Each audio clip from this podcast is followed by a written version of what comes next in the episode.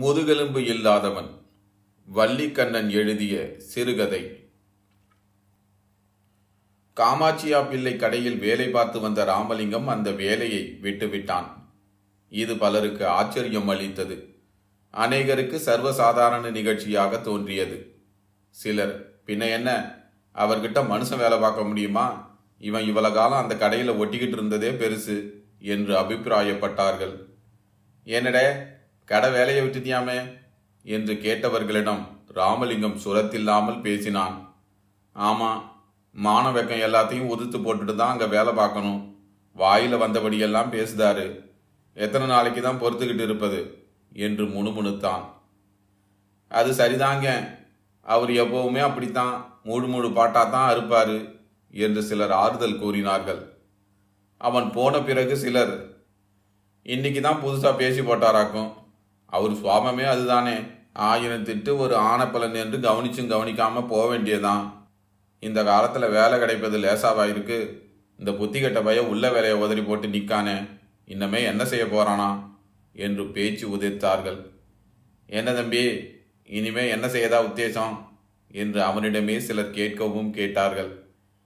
ஏதாவது செய்யணும், பார்க்கலாம் என்றுதான் அவனால் வார்த்தைகளை வென்று விழுங்க முடிந்ததே தவிர, இதை செய்ய போகிறேன், அதை அப்படி புரட்டப் போகிறேன், எதையோ எப்படி எப்படியோ உருட்டி தள்ளப் போகிறேன் என்ற ரீதியில் அடித்து விளாச முடியவில்லை. அவ்வாறெல்லாம் பேசுவதற்கு அவனிடம் வாயிருந்த போதிலும் அப்படி துணிந்து அளப்பதற்கு ஊக்கம் அளிக்கக்கூடிய வக்கு அவனிடம் இல்லை. அவ்விதம் பசை இருந்திருக்குமானால் இந்த காமாட்சியா பிள்ளை கடையை நம்பித்தானா ராமலிங்கம் பிறந்திருக்கான், என்னால் தனியாக வியாபாரம் பண்ண முடியாதா, சின்ன அளவில் ஒரு கடை இல்லைன்னா வெறும் வெத்தலைப்பாக்கு கடை வச்சு நடத்த முடியாதா, வேண்டாமையா அப்பப்போ கொஞ்சம் ஜாமான்களை வாங்கிறது, சைக்கிள் பின்னால் வச்சுக்கிட்டு ஊர் ஊராக போய் தெரு தெருவாக விற்கிறது, இதில் கணிசமாக லாபம் கிடைக்கும், கிடைச்ச வரைக்கும் போதுமே, செட்டி கப்பலுக்கு செந்தூரான் துணம்பாங்க, கப்பலை இழுத்து தண்ணியில் விட்டால் அது பாட்டுக்கு மிதந்துக்கிட்டே போகும் என்ற தன்மையில் லெக்சர் அடிக்க ராமலிங்கமும் கூசமாட்டான் தான். அவன் கையில் காசு கிடையாது, அவனுக்கு கடன் கொடுத்து உதவவோ நிதி தந்து ஆதரிக்கவோ ஒரு நாதியும் கிடையாது, அதுதான் அங்கே பெரிய கஷ்டம். ஆகவே ராமலிங்கம் பெருமூச்சு உயிர்ப்பது தவிர வேறு வழி அறியாத நிலையில் இருந்தான். அவன் வீட்டுக்காரி செல்லம்மா எரிந்து விழுந்த போதும் வெடுவெடுத்த போதும் அவன் பிடிச்ச பிள்ளையார் மாதிரி இருக்க முடிந்ததே தவிர அவளை சாந்தப்படுத்தும் விதத்தில் எதுவும் சொல்ல முடியவில்லை. ஆமாம், வேலையை விட்டு போட்டேன்னு சொல்லிக்கிட்டு திண்டாங்கால மாதிரி வந்து நிற்கியல, இனிமேல் வீட்டில் அடுப்பு எப்படி போயுமா, முதலாளி என்னைக்கு தான் ஏசி பேசலை, அவருக்கு அதே வழக்கமாக போச்சு, உங்களுக்கு இப்போ மட்டும் ஏன் ரோசம் பொத்துக்கிட்டு வந்துட்டுதோ என்று தொடங்கி அவள் கொடை கொடுக்கலானாள். இனி இதுக்கு ஒரு முடிவே இருக்காது என்றுதான் ராமலிங்கம் நினைத்தான், பெருமூச்செறிந்தான். நடந்ததை நடந்தபடி சொன்னால் இவள் இப்படி பேச துணிய மாட்டாள் என்று அவன் நிச்சயமாக நம்பிய போதும் அதை அவளிடம் சொல்ல அவனுக்கு மனசு வரவில்லை. முதலாளி காமாட்சியா பிள்ளை கண்டபடி பேசக்கூடியவர்தான், அவரிடம் வேலை பார்க்கிறவர்களை அவர் அல்ப விஷயங்களுக்கெல்லாம் தாறுமாறாக திட்டி தீர்ப்பார். ராமலிங்கத்தையும் எவ்வளவோ ஏசி பேசி இருக்கிறார்தான், சவத்து பயலுக்கு பிறந்த பயல, அநாத பயல, எச்சி பொறுக்கி என்று ஆரம்பித்து என்னென்னவோ சொல்லி இருக்கிறார்.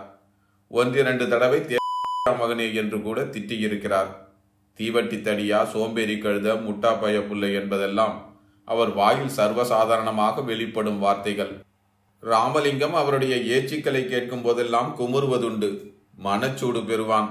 தாடி பண்ணி, எரும மாட்டு பயல், சதப்பிண்டம் என்று மனசுக்குள் அவரை திட்டிக் கொண்டே இருப்பான்.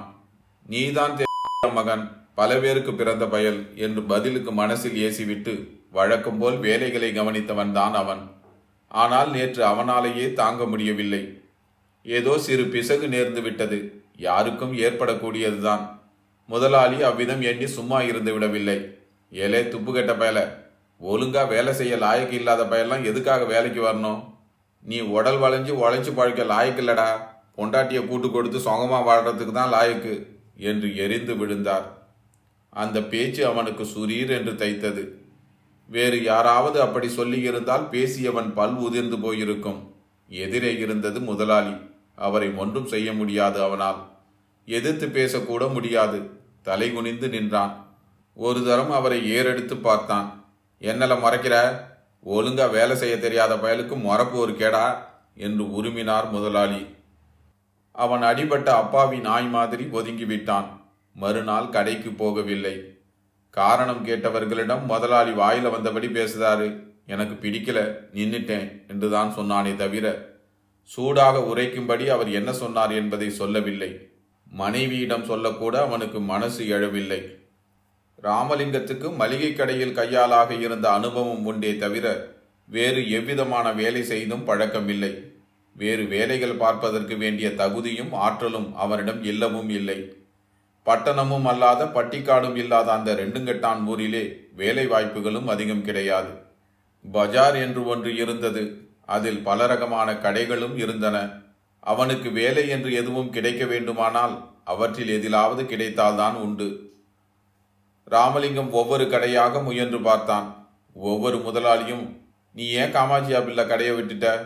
அவர் கடையில் வியாபாரம் எப்படி, லாபம் எவ்வளோ வரும் என்பது போன்ற விவரங்களை அறிந்து கொள்வதில் அதிக அக்கறை காட்டினார்கள். புதிதாக எதுவும் தெரிந்து கொள்வதற்கில்லை என்று உறுதிப்பட்டவுடன், இப்போ ஒன்றும் வேலை இல்லையே, டேய் நீ அவசரப்பட்டு அந்த வேலையை விட்டுருக்கப்படாது என்று நல்லுரை புகன்று அனுப்பி வைத்தார்கள். ராமலிங்கம் பெருமூச்செறிந்து பச்சை தண்ணியை குடித்து வயிறை ரொப்பிக்கொண்டு பக்கத்து ஊர்களிலும் அலைந்து பார்த்தான். வீட்டில் பசியும் வறுமையும். செல்லம்மா அக்கம்பக்கங்களில் முன்பே கடன் வாங்கியிருந்தாள். இப்போது புதிதாக கடன் பெயர வழியில்லை. வீட்டில் கிடந்த கொஞ்சம் அரிசியை கஞ்சியாக்கி இரண்டு பிள்ளைகளுக்கும் கொடுத்து வந்தாள். வெறும் கஞ்சி குழந்தைகளுக்கு இறங்கவில்லை. வீட்டு வாடகை இரண்டு மூன்று மாதங்களாக பாக்கி. குடும்பத் தலைவன் வேலையை விட்டுவிட்டு ஊர் சுற்றி கொண்டிருக்கிறான் என்றறிந்த வீட்டுக்காரன் வந்து, வாடகை பணம் வந்தாகணும், இல்லைன்னு சொன்னால் சாமானையெல்லாம் தூக்கி தெருவில் வீசி போடுவேன் என்று குதித்து போனான். செல்லம்மாளுக்கு இதனால் எல்லாம் ஆத்திரம் அதிகரித்திருந்தது. பொண்டாட்டி பிள்ளைங்களை வச்சு காப்பாற்ற துப்பு இல்லாதவங்க கல்யாணம் ஏன் பண்ணிக்கிடணும், குடும்ப நடத்த ஏன் ஆசைப்படணும், கடங்காரங்க வந்து வீட்டு முன்னால் நின்று கூத்தாடுற போது மானம் போகலையாக்கும், முதலாளி ரெண்டு வார்த்தை பேசுனதில் மானம் போயிட்டுதாக்கும் என்று அவள் புலம்பிக் கொண்டிருந்தாள். கூலி வேலை பார்த்தாவது சம்பாதிக்க தெம்பு உண்டாவும்கிட்ட விறகு வெட்டியோ மண்ணு வச்சோ உழுது பாடுபட்டோ அன்னன்னைக்கு ஏதாவது காசு தேடிக்கிட்டு வந்து பொண்டாட்டி பிள்ளைங்களை காப்பாற்ற முடியுமா உமால? உமக்கு தெரிஞ்சது உமால முடிஞ்சது பலசரக்கு கடை அலுவல் தானே, அதை ஏன் விடணும்? வேலையை விட்டு நாலு நாளாச்சு, வீட்டில் மூதேவி தான் குடியிருக்கு, இன்னைக்கு ராத்திரி பிள்ளைங்களுக்கு சாப்பாடுக்கு என்ன செய்கிறது? அவள் புலப்பம் இப்படி வளர்ந்து பெருகியது. வெயிலில் எங்கெங்கோ திரிந்துவிட்டு வேலையும் இல்லை, காசும் இல்லை, இனி என்ன செய்வது என மனம் குமைந்து வீடு நோக்கி வந்த ராமலிங்கத்துக்கு வீட்டில் அமைதியும் கிடைக்காது என்பது புரிந்தது. பணம் இருந்தாதான் அமைதி, வீட்டு சுகம் எல்லாம் கிடைக்கும். வெளியில் மதிப்பு பெறுவதுக்கு மாத்திரம் இல்லை, வீட்டுக்குள்ள அமைதியும் மதிப்பும் பெறுவதுக்கு கூட பணம் தேவை. மான மரியாதை இன்னும் என்னென்னவோ எல்லாம் பசி வந்துட பறந்து போம் என்று யாரோ சொன்னாங்களே, அது முழுவதும் சரியாகாது. பணம் இல்லைன்னா எல்லாம் பறந்து போய்விடும். பணம் இல்லாதவங்க எல்லாம் மானமாக வாழ முடியாது. அப்படி வாழ விட மாட்டாங்க மற்றவங்க. இன்னைய வாழ்க்கை முறை அப்படி இருக்கு.